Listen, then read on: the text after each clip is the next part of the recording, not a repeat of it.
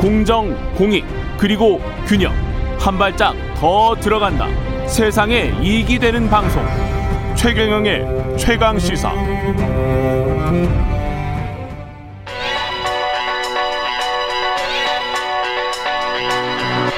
최강 시사 김수민의 눈.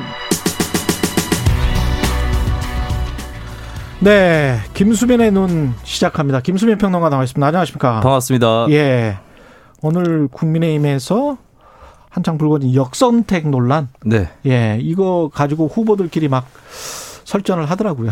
그렇습니다. 역선택 논란을 통해서 경선 룰의 법칙에 대해서 좀 얘기를 해보고 싶은데요. 예. 음, 국민의힘 같은 경우는 여론조사로 경선을 하기 때문에 이런 논란이 또 벌어집니다. 예, 근데 뭐 자세히는 얘기 안 드려도 될 것 같아요. 좀 많이 알려진 사실이라서 최근 여론조사들을 보면은 범야권 후보들을 쫙 늘어놓고 응답자들에게 적합도 조사를 하는데 어 홍준표 후보라든지 이쪽에서 좀 최근에 치고 올라가는 상황이거든요. 근데 가만히 지켜보니까 민주당 지지층에서 음. 홍준표 의원이나 또 유승민 전 의원이나 이쪽 지지율이 좀 높게 나타납니다. 예. 이러다 보니까 이런 지지층을 걸러내야 된다 경선 때. 음, 그 얘기를 주로 최재형 전 감사원장 하고 있고 윤석열 캠프는 그 얘기를 소극적으로 하는 것 같아요. 그러니까 일이 주자니까 막 룰에 네. 너무 신경 쓰고 이런 것이 부담스러우니까. 예, 근데 그래도 걸러내야 한다 이런 입장이 좀 은연중에 나오는 것 같은데 음, 예, 여기에 대해서는 이제 홍준표 유승민 캠프 쪽에서는 외연 확장성을 보여주는 거다.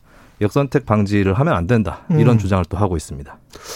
역선택이라는 단어가 어떻게 보면은 뭐 저는 그런 외연 확장뿐만이 아니고 호감도나 비호감도라고 생각할 수도 있을 것 같아요. 예. 그러니까 비호감도가 낮은 사람이 선택을 그러니까 다른 정당을 지지를 하지만 그럼에도 불구하고 저 정당에서 일반 국민 입장에서는 일반 유권자 입장에서는 그래도 저 사람은 비- 호감도가 좀 어, 호감도까지는 아니라도 비호감도는 낮아. 네네. 뭐 이렇게 하면서 선택할 수 있는 거 이런 게 역선택 아닌가요? 이게 양론이 있는데 일단 예. 역선택에 대해서 좁은 의미의 역선택은 저는 큰 의미는 없다고 봐요. 그러니까 예. 일부러 약한 후보를 찍는다라고 하는 건데 음. 여론조사에서 그렇게 반응을 할 수 있는 사람들이 좀 정해져 있습니다. 극소수에서. 아 그래요? 예. 근데 문제는 이거예요. 그러니까 역선택 이런 걸 떠나서 예, 그 만약에 홍준표, 유승민 이렇게 고른 민주당 지지자가 예, 실제 선거에서 홍준표, 유승민을 찍을 찍느냐. 것이냐.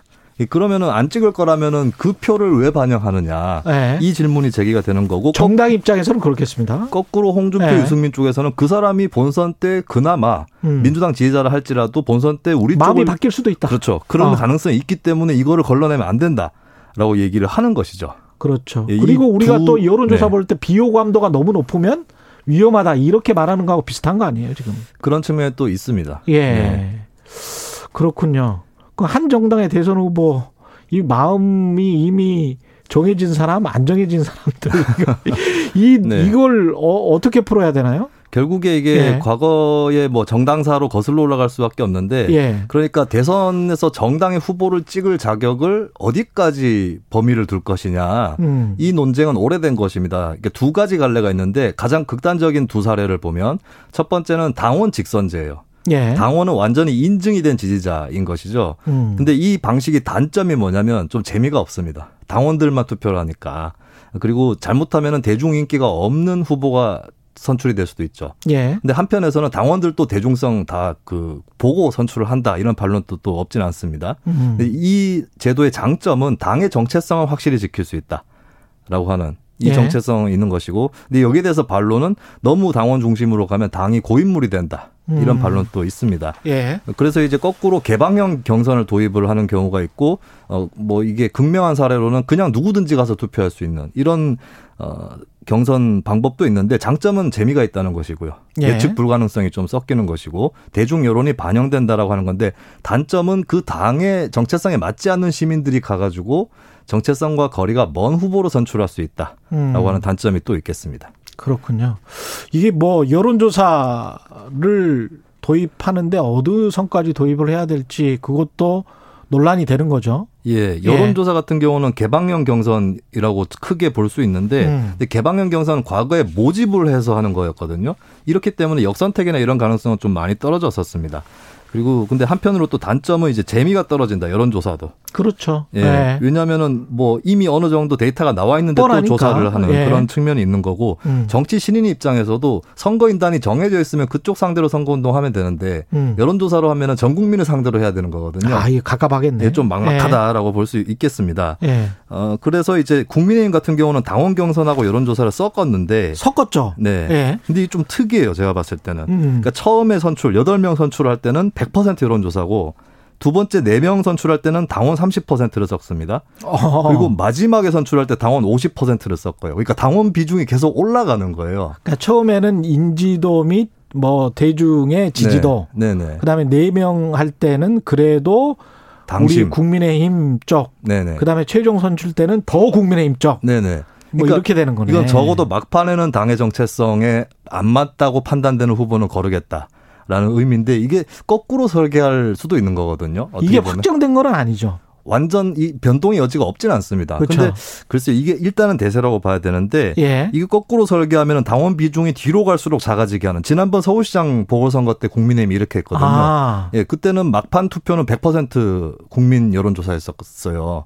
근데 그것은 이제 최종 결정할 때는 대중성을 고려하겠다 이런 뜻이라면 이번에 채택한 것은 최종 결정할 때 적어도 당의 정체성이 너무 안 맞는 후보는 거르겠다 이런 의미라고 봐야 될 것 같은데 어, 이 역선택 방지를 여기에 맞춰서 설계를 해볼 수도 있을 겁니다. 예를 들면 100% 국민 여론조사 할 때는 어, 이때는 역선택을 방지하고 예. 거꾸로 당심을 많이 반영하면 굳이 역선택 방지 안 해도 되겠다. 당심을 많이 섞으니까. 예. 예, 그러면 그때는 역선택 방지를 안 하고 이런 예. 방법이 그나마 좀 정합성이 있는 것 같아요. 국민의힘에서 이 방안을 검토할지는 모르겠습니다만. 그 역선택이라는 게 완벽하게 그 여론조사를 하면서도 하는데 섞어서 하는데 완전히 방지가 될 수 있습니까 이게? 약간의 방법론은 저는 제기를 해볼 수 있을 것 예. 같은데 예. 일단 국민의힘에서 나오는 얘기는 예전에 이거 그 당 대표 여론조사 때 음. 한 적이 있는데 국민의힘 지지층하고 무당층까지만 포함하는 방법이 있겠고요. 예. 그리고 이런 방법도 있어요. 국민의힘 지지층이나 무당층을 한 표로 계산하고 음. 민주당 지지층 거는 0.5표로 계산하는 방법. 제가 일 1내로 드는 겁니다. 그 우리나라에 근데 네. 무당층이라고 이렇게 머리에다가 써놓고 다니는 사람은 없잖아요. 근데 여론조사 때 그렇게 그 문항을 통해서 예. 예, 무당을 통해서 이제 물어보는 것이죠. 어느 당을 지지하냐고 물어본 다음에 어느 예. 후보를 지지하냐. 난 무당층이라고 그러니까 일반- 네. 해야지.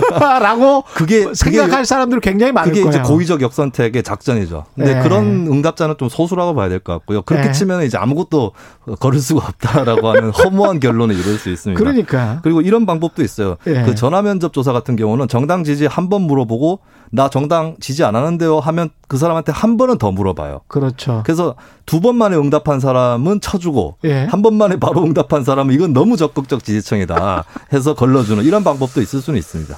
알겠습니다. 쉽지 않네요. 예, 대중과의 수싸움입니다. 김수민의 눈. 김수민 평론가였습니다. 고맙습니다. 감사합니다. 예, KBS 일라디오 최경영의 최강사 2부는 여기까지고요. 일부 지역국에서는 해당 지역 방송 보내드립니다.